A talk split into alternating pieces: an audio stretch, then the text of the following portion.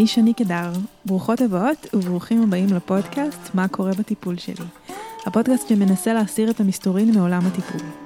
הפודקאסט מנסה להכניס שיח חדש על אתיקה טיפולית, כזה שאינו מתפשר, רדיקלי ופתוח, במטרה למנוע או להפחית פגיעות ולעזור למאזינים למצוא את המרחב הטיפולי המדויק ביותר עבורן ועבורם.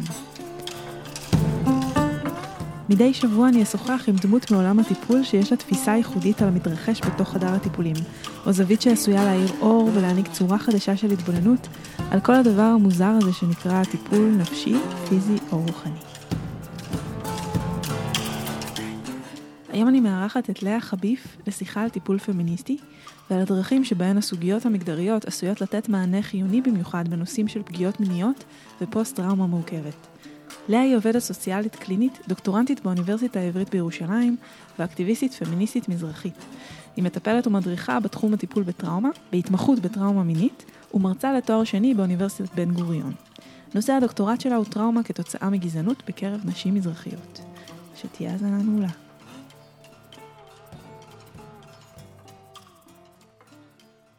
היי לאה.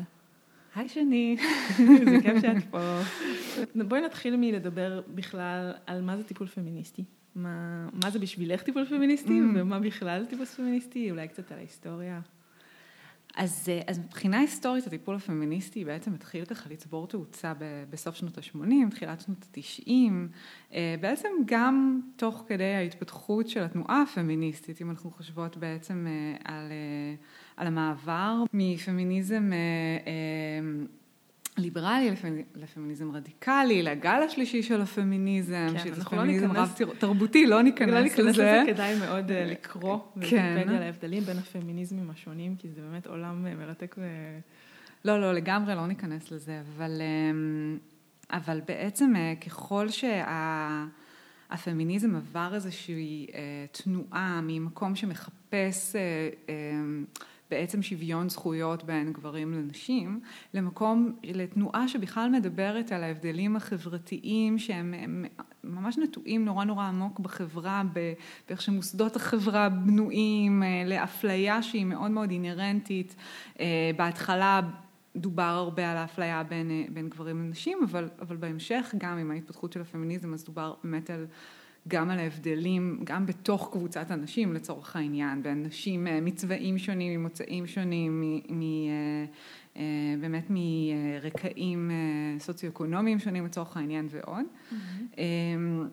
אז בעצם באופן לא מפתיע, ככל שהתנועה הפמיניסטית הלכה וצברה תאוצה, אז גם שיטות הטיפול שאנחנו חושבות שבעצם גם אמ, כל עולם הטיפול שהתחיל להתפתח בצורה הרבה יותר משמעותית מאז שפרויד נכנס לתמונה, סוף, mm-hmm. סוף המאה ה-19, תחילת המאה ה-20, אז, אז, אז באמת אה, קצת במקביל גם הפמיניזם התחיל לצבור תאוצה.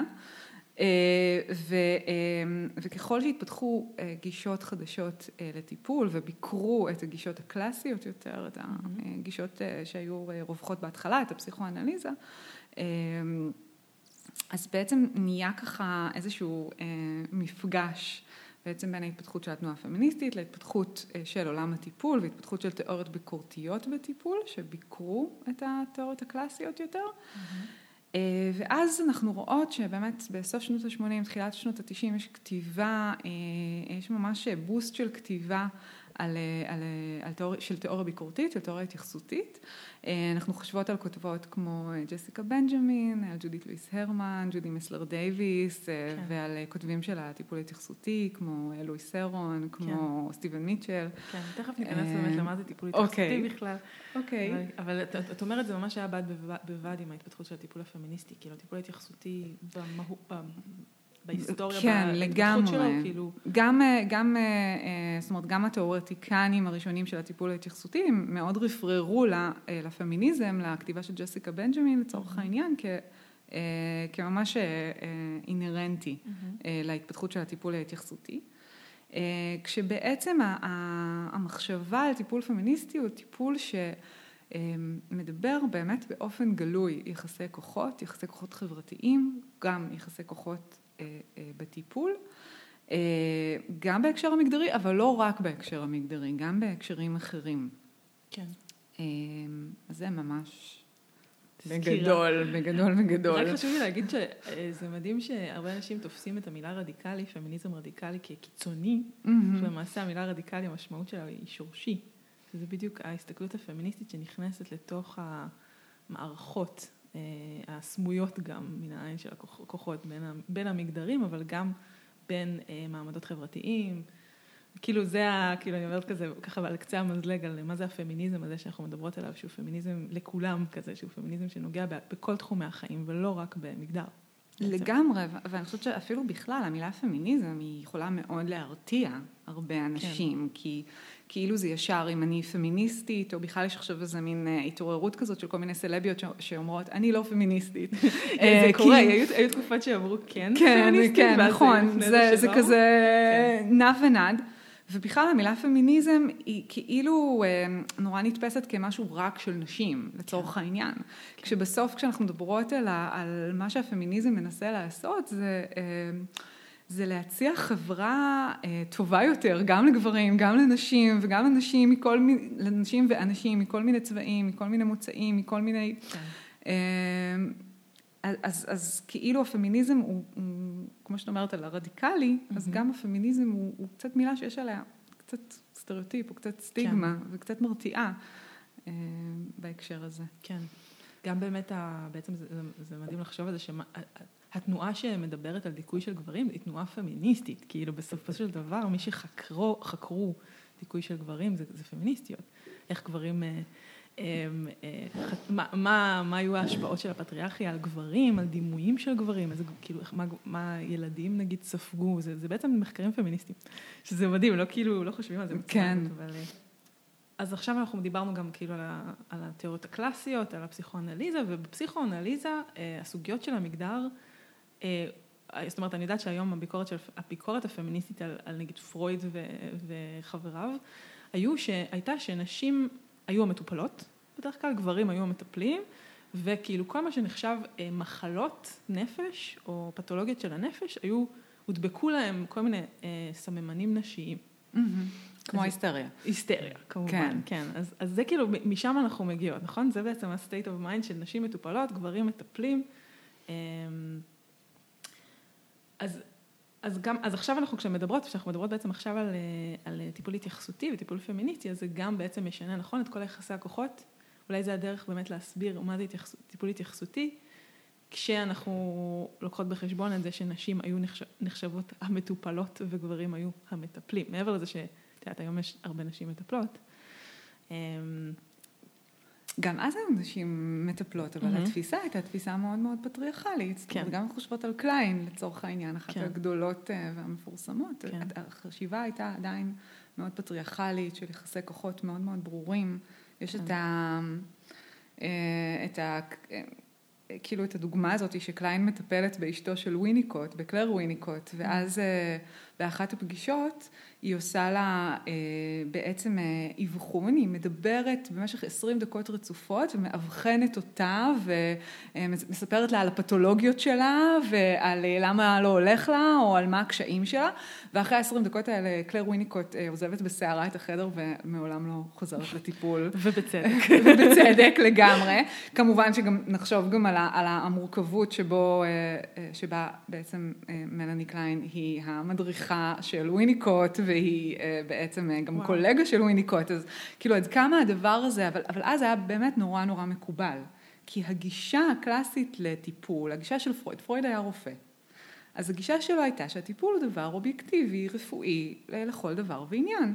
זאת אומרת, אני לוקח הבחנה פסיכיאטרית או הבחנה טיפולית על, על מטופל, זה כמו שאני לוקח ממנו בדיקת דם, שם את זה במעבדה ויש את התוצאות. בכלל לא הייתה חשיבה על, ה, אה, על, ה, על ההטיות שיכולות להיות של המטפל, על זה שהוא, אה, שיש לו כל מיני תפיסות אה, שמשפיעות על ההבחנה שלו. כן. זאת אומרת, הדבר הזה בכלל לא היה קיים, ולכן התייחסו אל המטפל כאובייקט ועל המטופל כסובייקט.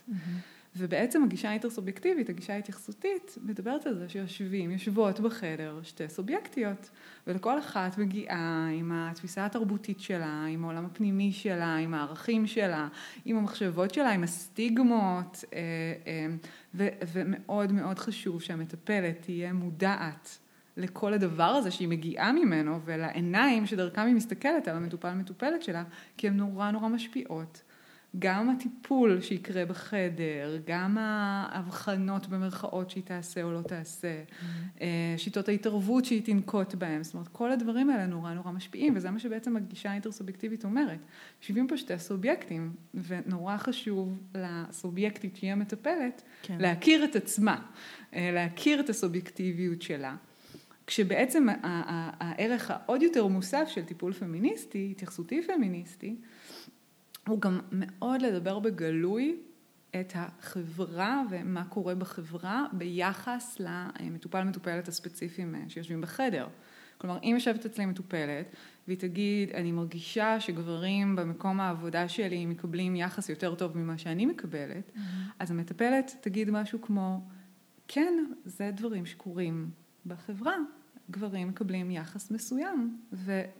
זאת אומרת, תיתן את, את ההכרה החברתית, שזה לא איזה חוויה אישית פנימית אינטרפסיכית שלה, כן. אלא זו מציאות שמתרחשת, שבה נשים מופלות במקומות עבודה, מופלות מבחינת שכר, מופלות מבחינת תנאים וכדומה, מבחינת יחס. כן, זה אה, תיקוף כזה. כן, זה תיקוף וזה גם, זה גם נורא נורא מנרמל, כן. כשאת יודעת ש... לא רק אני, יש לי חרדות, אז אני מפחדת להסתובב בלילה בחושך אה, אה, ברחובות מסוימים. כן. זה באמת נורא מפחיד, וש, ו, ואולי המטפלת גם אפילו יכולה להגיד משהו כזה, גם אני מפחדת להסתובב, כי זאת החוויה הנשית כן. הרבה פעמים. כן. זהו, זה מוביל אותי לנושא, אני זוכרת שצפיתי ב, בסדרה דוקומנטרית על אה, אלון קסטיאל. וזו סדרה שעוקבת אחר המתלוננות בעצם, יש איזה 14, כמה, לא זוכרת כמה נשים שבעצם אה, מראה, הסדרה מראה איך לאט לאט, אה, כאילו לפי איזה timeline כזה, כל, החוויות של כל אישה ומראיינות, ומראיינת את הנשים שכאילו חוו את ה... שנאנסו בעצם ב... ואני זוכרת שתי נשים שסיפרו בפרק הזה, שהם סיפרו לפסיכולוגית מה קרה להם יום אחרי. אחת מהן, הפסיכולוגית שלה אמרה, אמ, מה חשבת לעצמך כשהשתכרת אמ, עם אה, מישהו, כן, וואו. מה חשבת לעצמך כזה שהשתכרת? והשנייה אמרה, עכשיו בשני, בשני המקרים מדובר בשימוש בסם אונס, אז, אז הזיכרונות היו מאוד מעורבבים, לא בדיוק ידעו מה קרה להם, הם באו לפסיכולוגית לספר אה, את החוויה כאילו כפי שהיא, לא יודעת מה קרה לי. והתעוררתי במיטה של מישהו ואני לא בדיוק יודעת מה קרה. המטפלת השנייה, וזה מאוד זכור לי כזה בחדות, המטפלת השנייה אמרה, אמ, את נאנסת, את נאנסת. כאילו כל הסימנים מראים שאת נאנסת, את עברת אונס, ואף המילה הזאתי, כאילו המילה אונס, אה, אני חווה את זה המון כמטפלת, כאילו היא מילה טעונה מאוד, היא מילה שקשה להגיד אותה, קשה להשתמש בה, קשה, לי, קשה לנשים להגיד אותה על עצמן, בחוויה שלהן, קשה למטפלות להגיד אותה לנשים. או לגברים, ומי ש... ו... והאישה שהמטפלת שלה אמרה לה, את נאנסת, אה, איזה שבוע אחרי הלכה לאלון קסטיאל במועדון שזה, ואמרה לו, אתה אנסת אותי. ואני לא יודעת בדיוק מה היה גורלן של שתיהן, כי לא צפיתי בפרקים שאחרי זה, אבל אני כן יכולה לראות, בווד... כאילו אפשר מאוד לראות את זה, שמי שקיבלה את התוקף מהמטפלת שלה, קודם כל איזה כוח עצום יש למטפלת בתוך הסיטואציה הזאת, וכשהמטפלת מסכימה לקחת את התפקיד הזה, אמ, ושאני יודעת שבעולם הטיפול הוא מאוד שנוי במחלוקת, mm-hmm. מאוד שנוי במחלוקת מכל מיני סיבות, אה, אז כשמטפלת מסכימה להגיד את הדבר הזה, לתת תוקף אה, כזה, זה איזושהי קפיצה אמיצה בעיניי לעשות. אמ, איזה כוח עצום יש לזה, שגם בריפוי שלה, כאילו בזה שהיא יכולה להגיד זה קרה לי, זה לא אשמתי, כאילו כל ה... תכף נדבר על זה באמת, על אה, פגיעות מיניות ו... מה קורה שם אה, בנפש של אה, מישהו או מישהי שנפגעת מינית. אמ, אז כאילו כשמישהי יכולה, כשמטפלת יכולה לתת את התוקף הזה, איזה כוח אמ, אה, חיובי ומרפא עשוי להיות לזה. כשכאילו, אמ, זה, זה כאילו הדוגמה שאני רוצה בעצם להכניס אותם לתוך העולם של פגיעות מיניות והקשר של טיפול פמיניסטי בפגיעות מיניות, שזה ש, שבעצם בדיוק מה, מה שסיפרת כרגע זה משהו ש, שג'ודית לואיס הרמן, זאת שכתבה את טראומה והחלמה, כן. אה, ובעצם אה, אה, יצרה לראשונה את המונח פוסט טראומה מורכבת, כן. אז היא בדיוק מדברת על זה, על המטפלת שנוקטת עמדה מוסרית מול המטופלת ואומרת את הדברים as is, נאנסת, mm-hmm. לצורך העניין. כשאני חייבת להגיד שזה באמת דבר מאוד מורכב כן. להגיד אותו. וגם לפעמים יכול גם אה, להבריח מטופלת ולהרחיק מטופלת ולא בהכרח אה, לתת לה את העצמה ואת הכוח אה, שאנחנו רוצות לתת לה ולכן זה כוח שככה שהייתי כזה מאוד שומרת אותו ומהצד, זאת אומרת ובודקת מתי נכון כן. להשתמש בו אה, כי, כי אני גם יודעת על, על מקרים שבהם כן. אה, זה משהו שיכול נורא להבריח ונורא נורא להרתיע, כן, ודווקא לעשות את התוצאה, בדיוק, בדיוק, לכפות את הסיפור.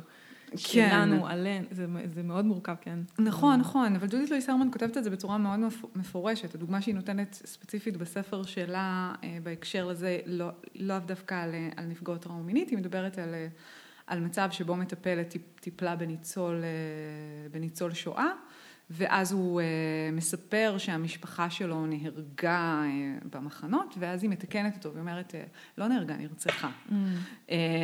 ובאמת, עד כמה העמדה המוסרית הזאת של אנחנו לא יושבות פה איזה טבולה ראסה, איזה מישהי נורא ככה ש...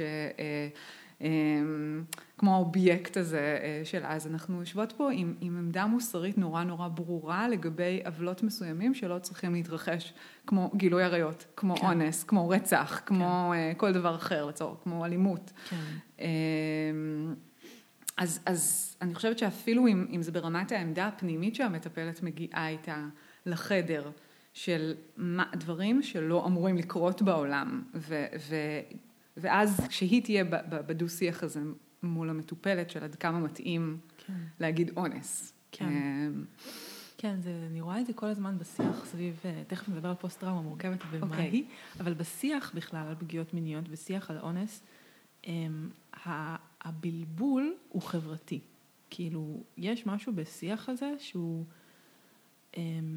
אני חושבת שממש מההיסטוריה, בעצם זה שזה פשע שהוא יחסית נחשב חדש בהיסטוריה, כאילו אונס היה מותר עד לפני לא מעט, אה, אה, יש מקומות בעולם שעדיין מותר לאנוס אה, לפי החוק, וזה, ואני מרגישה שהחברה, נכון שכולנו יודעים שזה אסור, כן, ואנחנו יודעים שזה טראומה, אנחנו יודעים שזה, אבל בשפה החברתית על אונס, אז זה כאילו יש כל הזמן האשמת קורבן. כאילו האשמת קורבן זה אולי כן היא עשתה משהו שאיכשהו גרם לזה ש...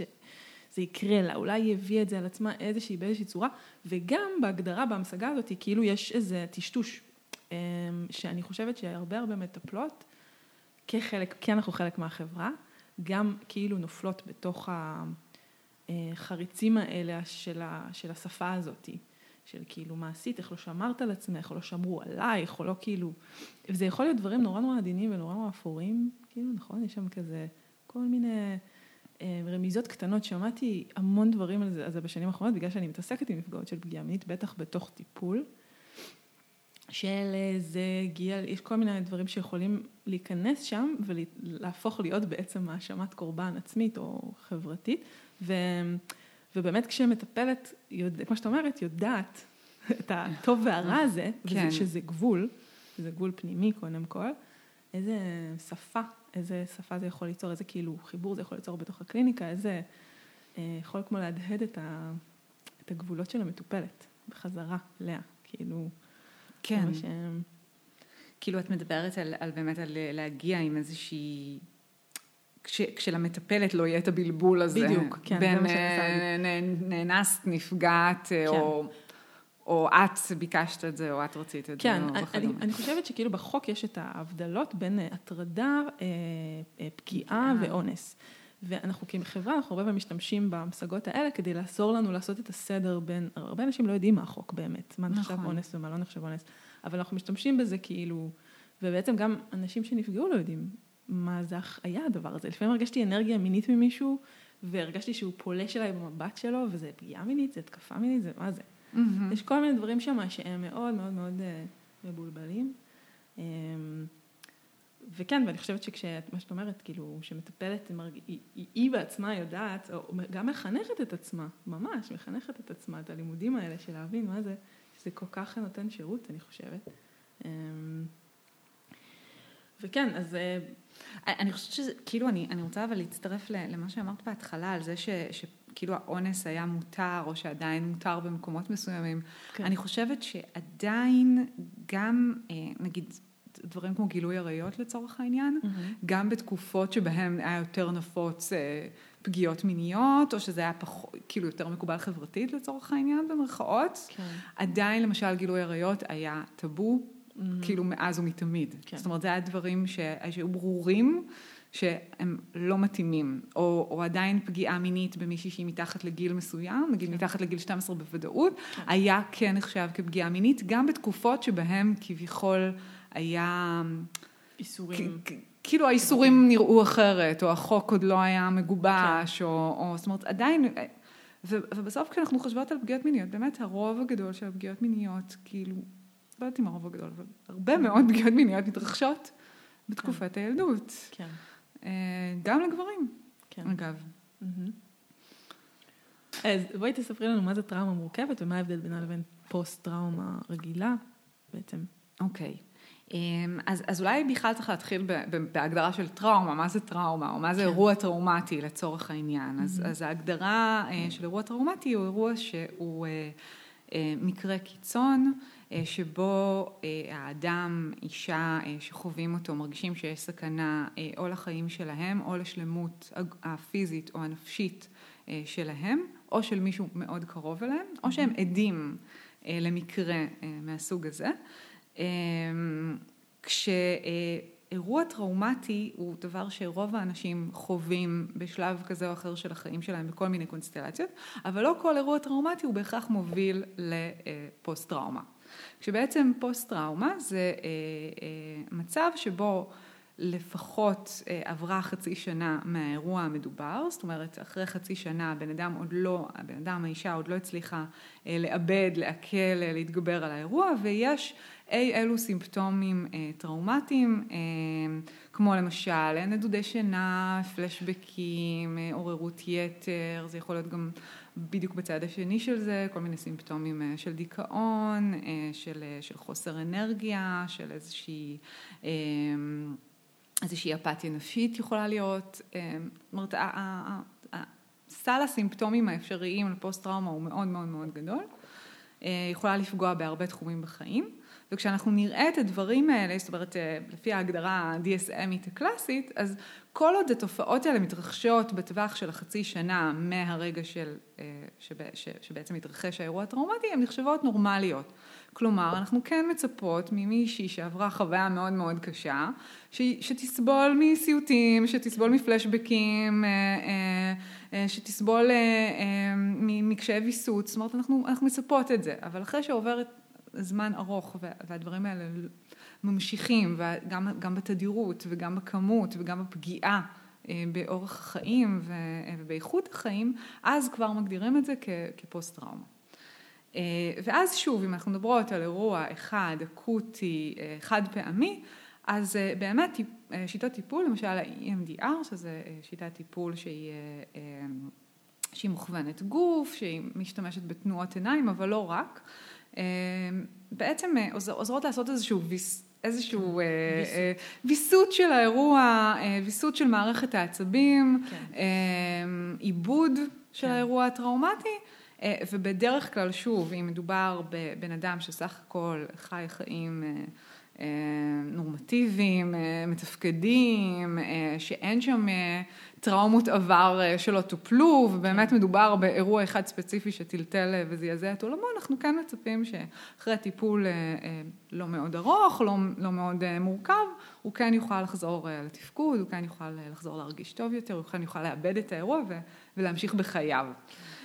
כשאנחנו חושבות על פוסט טראומה מורכבת, הדברים הרבה הרבה הרבה יותר מסובכים. כן.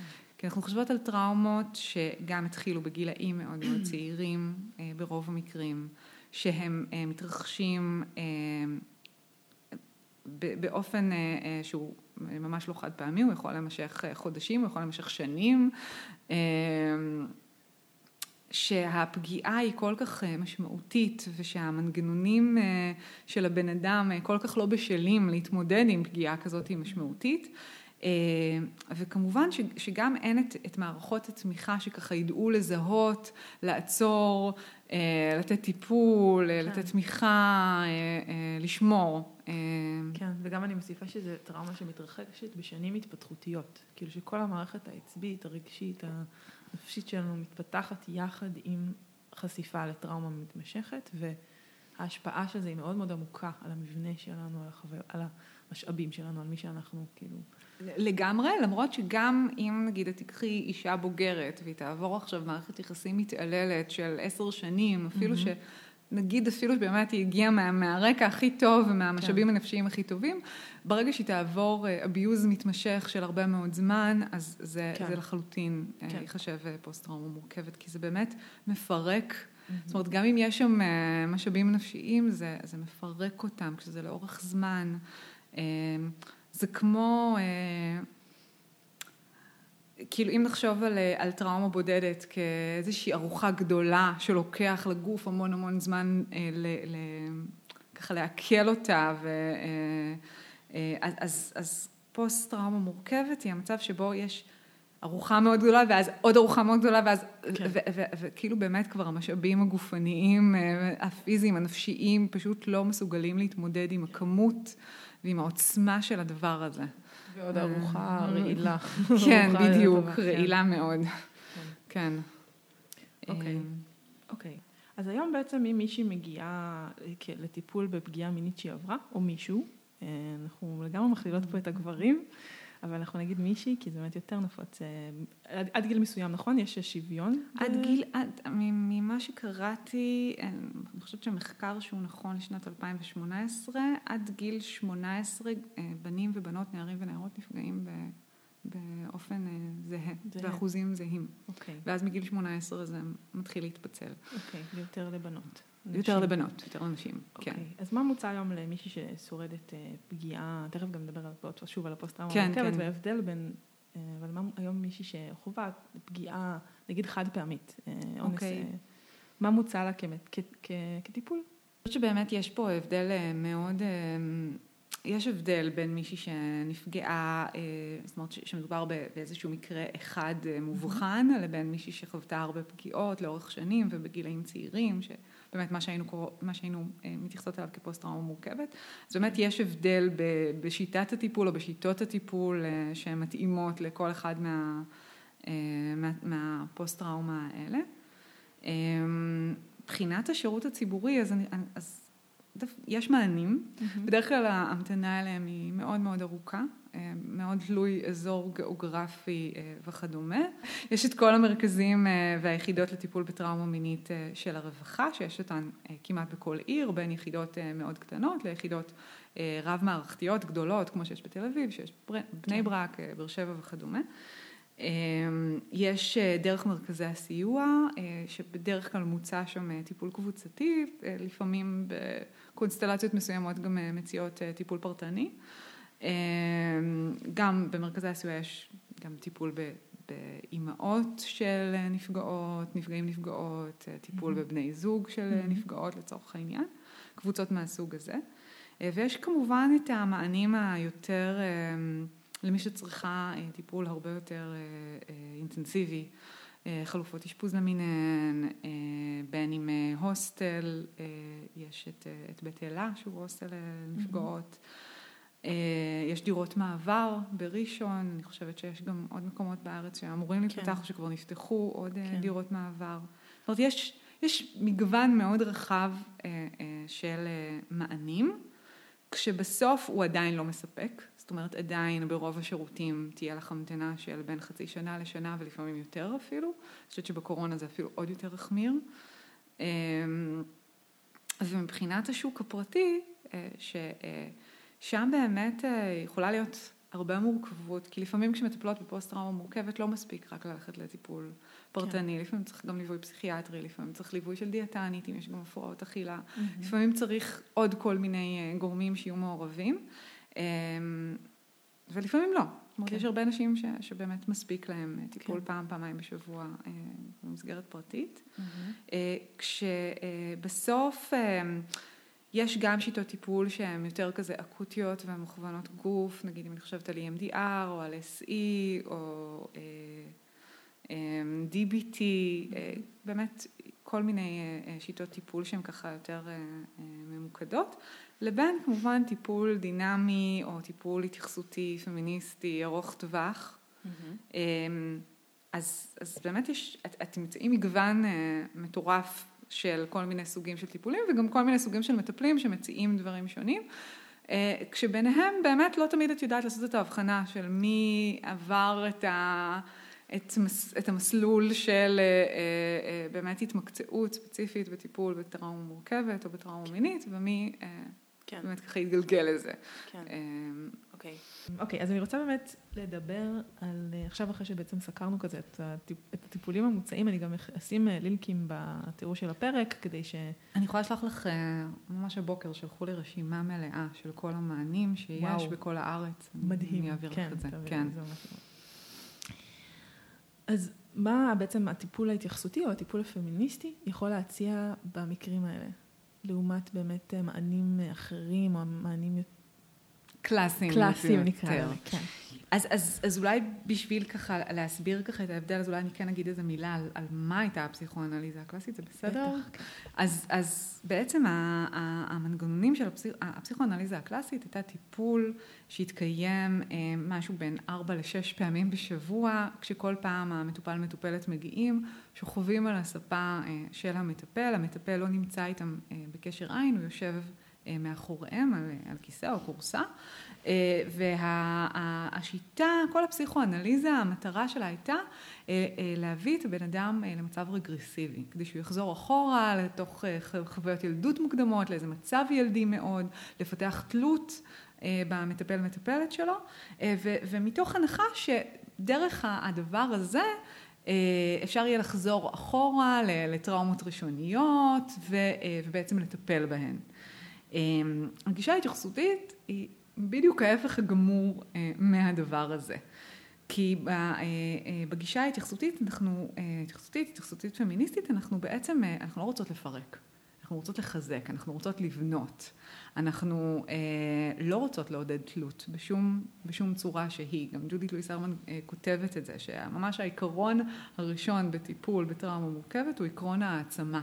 אנחנו רוצות לתת למטופלת את ההרגשה שהיא אה, תוכל בסוף אה, להתמודד עם כל הדברים המאוד מאוד מורכבים שהיא עוברת. Okay. אז בעצם המונח של התייחסות, כשאנחנו חושבות על טראומות מורכבות, אז, אז כמו שאמרת, באמת הרבה מהן אה, מתרחשות בזמנים שבהם כל המערכת נבנית, אה, כל, ה, כל הנושא של התקשרות נבנה אצל ילד, ילדה, נער, נערה, ושם בעצם אה, מתרחש, מתרחשת הפגיעה, ששוב, הפגיעה יכולה להיות טראומה מינית, היא יכולה להיות גם אלימות במשפחה, יכולה להיות גם הזנחה, יכולה להיות גם הרבה מאוד דברים אחרים. אה, ו, ובעצם לכן המוקד הוא הקשר, הקשר שנוצר בין המטפלת למטופלת. הוא נורא נורא משמעותי ונורא חשוב. כי אם אנחנו רוצות לרפא טראומה התקשרותית, אנחנו חייבות אה, לנסות ולעזור אה, לייצר קשר שהוא אחר, התקשרות שהיא אחרת, שהיא מיטיבה, שהיא בונה, שהיא מעצימה, שהיא מחזקת, שהיא, אה, אה, שהיא לא פוגענית אה, בשום צורה שהיא. אה, ולכן המילה התייחסות, ההתייחסות, הקשר, היא, היא באמת אה, בלב הדבר הזה. אה, אה, של הקשר הזה שנבנה בתור ממש מטרה טיפולית בפני עצמה. אה, כי כשאנחנו גדלות לתוך אה, קשר אה, שהוא פוגעני עם, עם הדמויות שמטפלות או הדמויות שסובבות אותנו, אז באמת למה, למה לתת אמון? למה, למה לתקשר בצורה שהיא לא צורה שיכולה להיות צורה, תוקפן קורבן לצורך העניין, או שאני מתקיפה את המטפלת, או שהמטפלת מתקיפה אותי. זאת אומרת, איך אני יכולה לייצר דרך חדשה להיקשר לאנשים אחרים בחיים שלי, איך אני יכולה לתת אמון באנשים בחיים שלי אחרי הדברים הנוראים שעברתי. אמ, ולכן בעצם אני חושבת שהטיפול ההתייחסותי, הטיפול ההתייחסותי הפמיניסטי, הוא ממש אה, אה, מדויק אה, לכל הנושא של, של טראומות מורכבות, כי הוא שם שם את כל המרכיבים ש, שלא היו אצל האיש אישה כשהם עברו את הטראומות. ואני חושבת שגם כותבים מאוד מאוד מוקדמים דיברו על זה, שהפסיכואנליזה היא לא טובה לטראומות כן. מורכבות. כן. גם פרנסי כתב את זה, גם ויניקוט כתב את זה, גם אחרים כתבו את זה. Mm-hmm. שהפסיכואנליזה באמת כושלת שם, כי היא בסוף מביאה למצבים רגרסיביים לא טובים, שהופכים להיות פוגעניים בפני עצמם, כן. ושלא בונים משהו אחר. כן, כן זה מעניין אותי. בכלל התפיסה הזאת של... להביא אנשים למצב רגרסיבי אה, עברה לכל מיני תחומים של טיפול, גם לדברים שהם סדנאיות, גם לסדנאות, גם לתחומים שהם יותר ניו אייג', כאילו התפיסה הזאת שכדי לטפל בטראומה צריך לחזור לרגע הטראומה ולפתוח שם משהו ולעשות שם משהו וכאילו אה, לייצר איזשהו שחזור של הטראומה בתנאים מיטיבים כאילו, אני, אני המון, עכשיו עם המון סימני שאלה לגבי הדבר הזה, האם באמת צריך לעשות את זה. זה, ש... זה מעניין, אני, אני כן. כאילו דווקא, כשדיברת אז חשבתי באמת על כל מיני סדנאות שמשתמשים לפעמים בכל מיני חומרים. אה, כן, משנה תודעה. משנה תודעה, אבל, אה, אבל אה, אולי בין, כאילו, ש, שהסביבה היא באמת לא תמיד כן. מספיק מבוקרת, או התהליך הוא... הוא כן. כי יש אה, לעשות סדנה חד פעמית, להשתמש בחומר אה, משנה תודעה, כן. ולהגיד זהו, אני רפאת מהטראומה, ויש תהליך ארוך שאת עוברת עם מטפלת, כן. ואת מאבדת, ואת מבינה, ואז מתוך הסכמה ובחירה, את עושה איתה גם כן. איזשהו שלב כזה, כן. ואז עיבוד שלו. כאילו, כי, כי בסוף אי אפשר לרפא פוסט-טראומה מורכבת בסדנה חד פעמית, או באיזה קסם. זה באמת מצריך תהליך נפשי ארוך. ו- ומורכב. כן. אני מקשרת את מה שאת אומרת לפמיניזם, בזה שפמיניזם, חוקרות פמיניסטיות והביאו בעצם לשולחן, כאילו הביאו לחברה שלנו את החשיבות של קשר, שזה כל הספירה הביתית, שזה הספירה כביכול של הקשרים הבין אישיים הקרובים, היו נחשבים, זה היה לא נחשב כל כך בעולם הישן נקרא לזה, כאילו היה את הלהתקדם, להיות כאילו הוגה דעות, להיות פילוסוף, להיות uh, ממציא, להיות את uh, זה, ולהיות כל הדברים האלה, שזה מה שגברים כאילו עשו בחוץ. Uh, המהפכה המדעית, כל הנושא הזה, ומה שנשים עשו היה בבית להיות מטפלות, ה-caretakers mm-hmm. כאילו. ויש משהו מאוד, uh, זה מדהים שניסו לחשוב על לטפל בטראומה, שהיא, uh, נכון שיש גם, את חוקרת טראומה uh, חברתית, mm-hmm. אבל הטראומה האישית המורכבת, ש, שהיא בספירה בדרך כלל הקרובה לאדם, בספירה של היחסים, לרפא אותה באמצעי שהוא לא לוקח בחשבון את היחסים mm-hmm. בכלל, אלא להפך, נמצא בתוך אה, אה, מערכת יחסים שהיא אה, סמכותנית, שיש בה יחסי כוחות, ופתאום, זה, זה מדהים אותי כשכאילו, זה כל כך הרי טבעי, זה כל כך make sense לטפל בטראומה דרך קשר טיפולי. לא, אז כן. לגמרי, לגמרי. זה, זה, זה באמת מזכיר לי את הנושא הזה של, אה, כאילו, גם בכלל בתחום, בעולם הטיפול, כאילו, יש המון נשים מטפלות, יש רוב נשי נכון. בעולם הטיפול, ולמרות זאת את רואה הרבה גברים מטפלים שהם ב spotlight. כאילו, גם ממציאי השיטות הם הרבה פעמים גברים, גם uh, אנשים שמדברים על טיפול הם גברים, mm-hmm. כאילו, אה, אה, פורצי דרך זה גברים, כאילו הרבה פעמים זה, כן. השיח הוא כאילו של גברים, למרות שהרוב המוחלט הוא נשים, וגם את רואה פערי שכר מאוד גדולים נכון. בתחום הטיפול. וגם עוד פעם, יש את הכאילו עובדות סוציאליות לעומת אה, פסיכולוגים, כאילו פסיכולוג גבר ועובדות סוציאליות זה נשים. גם בהפרדה כזאת של הספירה הטיפולית, בתוך העולם הטיפולי יש כאילו גם מעמדות.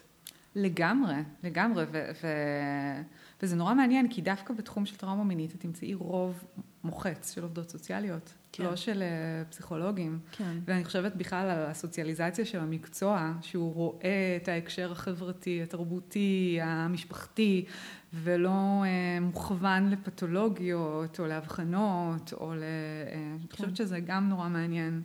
לראות את זה. כן, בהקשר הפמיניסטי, זאת אומרת בהקשר... בהקשר הפמיניסטי בדיוק, כן. כאילו, ו, ו, וגם, כאילו, בדיוק, ש, הדבר הזה שדיברת עליו, על הפמיניזם הרדיקלי, על לראות את היחסי כן. כוחות ואת החברה ואת ה... אה, כ, כגורמים שיש להם השפעה מכרעת על נפש האדם, כן. ולא רק... אה, טראומות אה, ילדות מוקדמות לצורך העניין, mm-hmm. כי גם טראומות מורכבות, הן מתרחשות בתוך הלך רוח חברתי.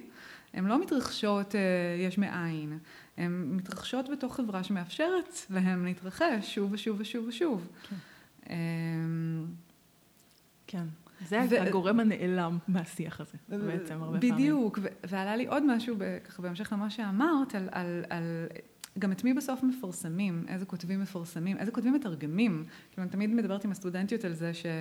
שנגיד ג'ודי מסלר דייוויס, שהיא אחת הגדולות בעולם בהקשר של טיפול התייחסותי פמיניסטי, עושה טיפולים מדהימים, כותבת מאמרים מדהימים, באמת אה, רק להעריץ אותה. Mm-hmm.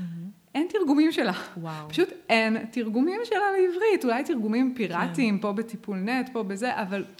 לא הוציאו אה, ספר תרגומים של ג'ודי מסלר דייוויס, אה, לעומת כאילו את אירון ומיטשל ופרויד, ו... שמתרגמים ו... אותם שוב ושוב ושוב, ובהוצאה כן. מחודשת ובהוצאה מחודשת ובהוצאה מחודשת. כן. כאילו, ש, שעוד פעם, אה, לואיס אירון או, או מיטשל, הם לא אמרו דברים יותר, כאילו, יותר מדי שונים ממנה, אבל הם, אבל הם גברים, ובאמת בסוף אותם מתרגמים, כן. אה, ואותה לא. כן. אה, שזה נורא עצוב. ממש. כן. זה, זה, כי אני מישהו שומע את הפודקאסט ורוצה להרים את הכפפה. לגמרי, דחוף. דחוף. זה, זה מזכיר, כאילו זה בעצם כמו מוביל אותי כאילו לאקסיומה המוטעית והשגויה הזאת, שכאילו אונס זה בעיה של נשים. וארגוני הנשים עוסקות באונס, ומטפלות עוסקות בטיפול בנשים באונס, כאילו, כל הדבר הזה ש, שבעיניי הוא, הוא, הוא מרתיח אותי, כי כאילו, זה לא בעיה של נשים, זה בעיה חברתית, היא נוגעת לכולם, לכולם יש נשים, אה, אימהות, אה, ילדות, וגם זה קורה לגברים. זה קורה המון לגברים. כן. זה קורה המון לגברים, ואנחנו גם נגיד יודעות, נגיד פגיעות מיניות של גברים בתוך השירות הצבאי, זה דבר נורא נפוץ, וכמעט לא מדברים על זה. אה, פגיעות אה, של גברים אה, בתוך מערכים של ישיבות וזה, זה דבר שכן מתחיל להיפתח ככה בשנים האחרונות, אבל עדיין אני חושבת שממדי התופעה הם הרבה הרבה יותר גדולים ממה שבסוף מגיע ומתפוצץ בכל מיני פרשיות שמתפוצצות. ובטח ובטח פגיעות מיניות בילדות, ואני יכולה להגיד שכשאני ריכזתי יחידה לטראומה מינית, ובסוף על עשרות נשים שישבו ברשימת המתנה היו ממש גברים בודדים. ואנחנו יודעות שהמון גברים נפגעים, אז למה הם לא מגיעים לקבל טיפול? והדבר המאוד עצוב הוא שבסוף כשאנחנו חושבות אפילו על גברים שפוגעים, רובם הגדול נפגע מינית בעצמם. זאת אומרת זה איזה מעגל כזה שמשחזר את עצמו, כי הגבר שנפגע ולא מקבל טיפול עבור עצמו, בסוף, ברור שבסוף אחוזים מאוד קטנים נהיים פוגעים בעצמם. זאת אומרת לא כל מי שעבר פגיעה הופך להיות פוגע. אבל עדיין האחוזים האלה, אני חושבת אם הם היו מקבלים את העזרה, את הסיוע, את התמיכה, את הטיפול, אם זה היה לגיטימי לגבר לפנות לטיפול, אמ, עד כמה אולי האחוז הזה של הפגיעות היה מצטמצם עוד ועוד. אה, וזה באמת אה, מין, מין מעגל כזה שמשמר את עצמו. אה, בסוף אנחנו נראה הרבה גברים שמגיעים לטיפול מתוקף חוק. ו- ושם הם מקבלים את המענה לטראומה המינית שלהם, הם מקבלים במרכזים לאלימות במשפחה מתוקף חוק, ביחידות לטיפול בהתמכרויות, בשירות מבחן, ב- ברשות לשיקום האסיר, זאת אומרת כי הם חייבים כבר לקבל טיפול כדי, אה, כבר יש להם, להם את האינטרס ללכת לקבל את הטיפול כדי, כן. מכל מיני סיבות כאלה ואחרות, ואז הם יפתחו, שם הם יפתחו את הטראומות המיניות שהם כן. עברו. זה אה. באמת מחזיר אותי כזה לתחילת השיחה, שאנחנו דיברנו על טיפול פמיניסטי לכולם, וכמה שזה מצער שבעצם התיוג הזה של טיפול פמיניסטי הוא לנשים, הוא בעיות של נשים, הוא, um, הוא גורם, הוא מפספס, הוא גורם לאנשים לפספס um, מענה נכון ומתאים לפגיעות שלהם. לגמרי. זה... למה את חושבת שבעצם מטפלים, מטפלות, קשה להם להגדיר את עצמם? זה אולי מתקשר לזה מה שאמרתי עכשיו. כן. אולי באמת בהקשר למה שאני אומרת עכשיו, זה, זה קשה לאנשים, בכלל לאנשים להגדיר את עצמם, פמיניסטית, אה, לא פמיניסטית, אה, איתי קנדר אמר בפרק קודם, אני אנרכיסט. אה, אני לא יודעת, אנשים קשה להגדיר את עצמם, ולמטפלים עוד יותר קשה. נכון.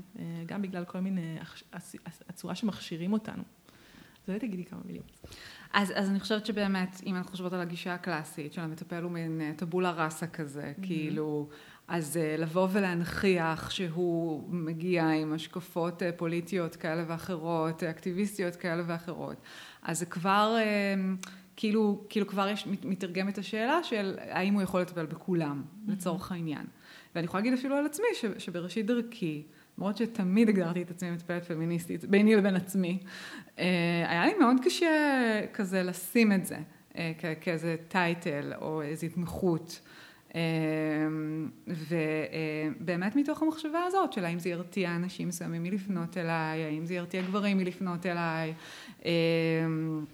בכלל, אני יכולה להגיד ש, ש, שספציפית אני גם ככה מאוד, מאוד חזקה במאבק המזרחי לצורך העניין, אז זה גם משהו ש, שכאילו גם היה עד כמה לשים את זה בפרונט, או בדברים שאני עושה, או בדברים שמכירים אותי דרכם, אה, כדי שלא תהיה איזושהי סטיגמה כזאת או אחרת, או שלא יהיה איזה חשש אה, כזה או אחר.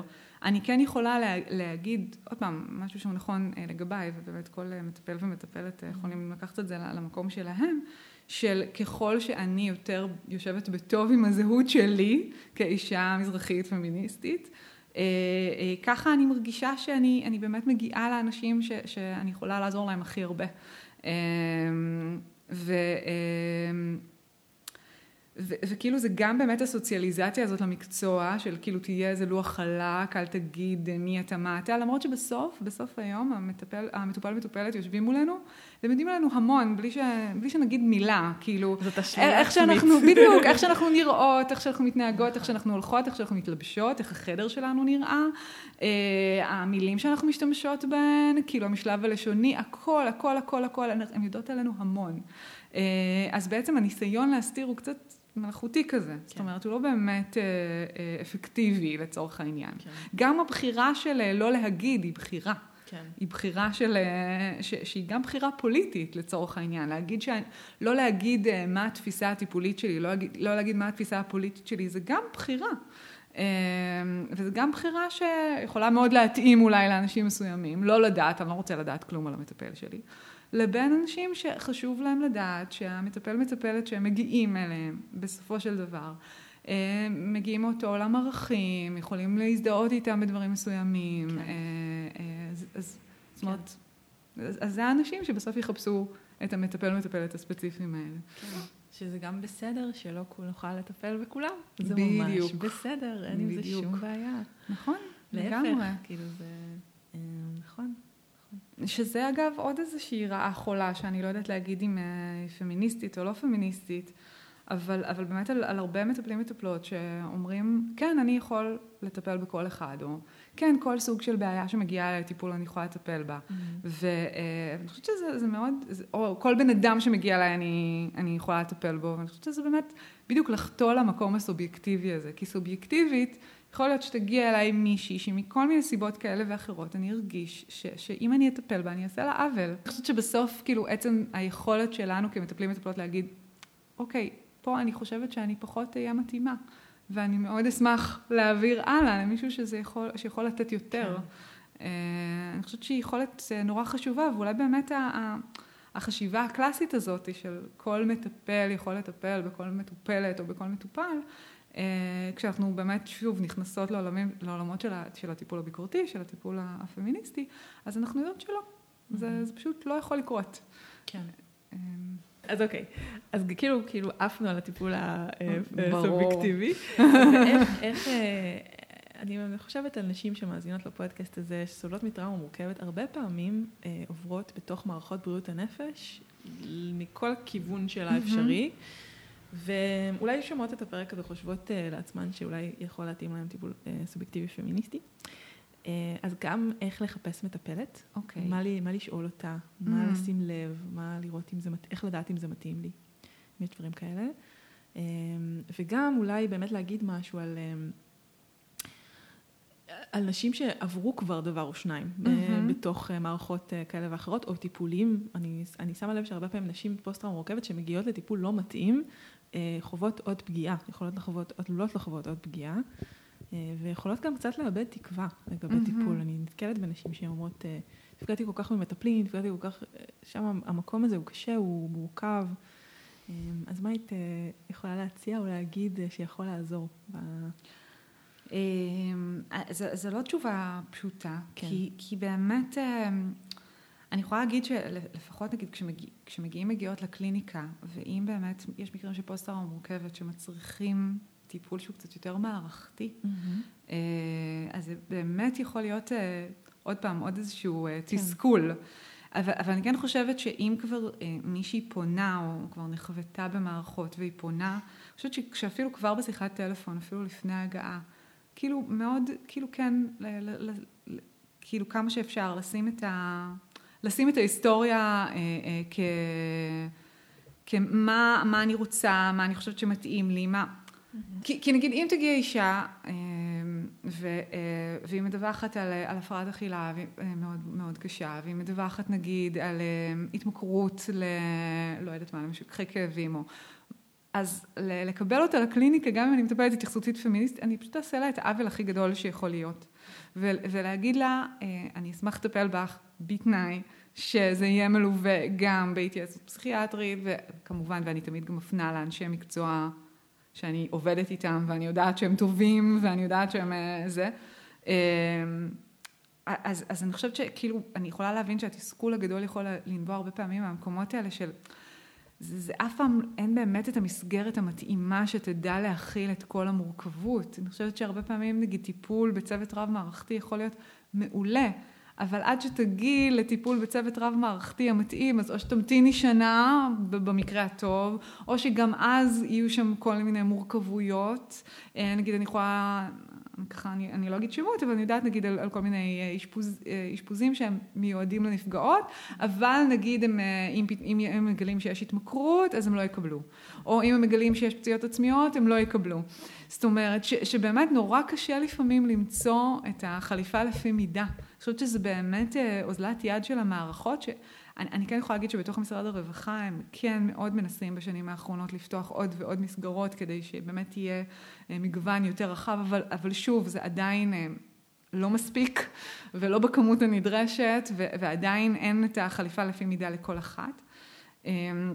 אני כן רוצה להגיד שבסופו של דבר, כשמגיעים עם, עם מכלול שלם של בעיות, ושהמטפלת תדע להגיד מאוד, מאוד בפתוח מה היא יכולה לתת ומה היא לא יכולה לתת, ואם היא חושבת שצריך לעבוד בצו, בשיתוף עם, עם עוד אנשי צוות, אז לשים את זה על השולחן כבר משלבים מוקדמים של הטיפול, ולא לתת ככה לאיזו התבחבשות כזאת אה, להתרחש. ואני חושבת שבסוף כשמגיעים למישהי שהיא מומחית בתחום, או שיש לה הרבה ניסיון בתחום, או שלמדה את התחום, אז היא תדע לעשות את זה מאוד מהר.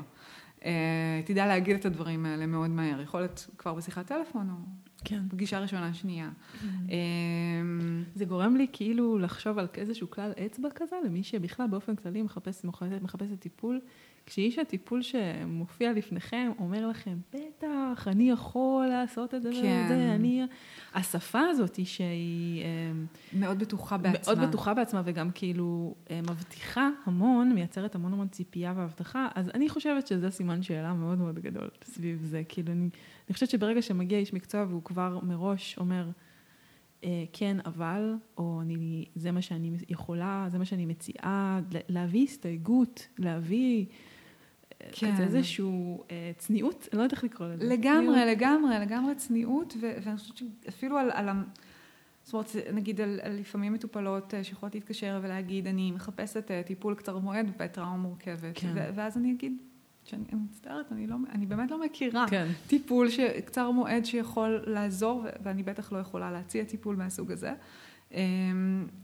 אז, אז, אבל מהצד השני, באמת, אנשים מגיעים עם המון המון סבל, כן. והם רוצים את השיטה המהירה, הקצרה והזולה, אה, אה, לסיים את הסבל הזה, וזה באמת אה, ציפייה שהיא מובנת לי לחלוטין, כן. לחלוטין, אבל, אבל באמת לצד זה, אה, כשהפגיעה היא כל כך התקשרותית והיא כל כך עמוקה והיא כל כך ארוכה והיא כל כך רחבה והיא כל כך פוגעת בכל כך הרבה תחומים של החיים, לצערי באמת ההתערבויות הן ארוכות, הן לוקחות זמן, הן לוקחות משאבים, הן לוקחות אנרגיה ולפעמים גם, הרבה כסף גם כן. לצורך העניין. אה, אז, כן. אז זה באמת, זה באמת מתסכל.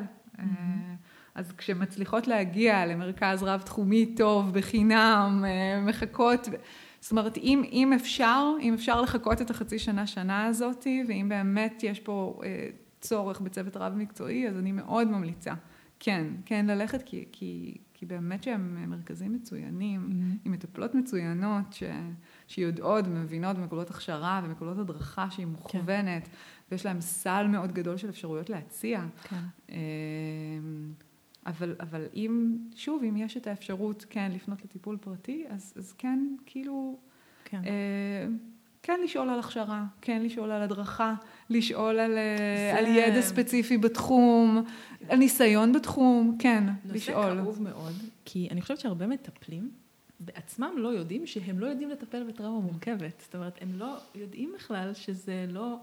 כי יש כל כך הרבה תוכניות הכשרה שונות ומשונות. אני אעשה פה פרק על הכשרה. זה ממש מעולה. משהו שצריך סדר.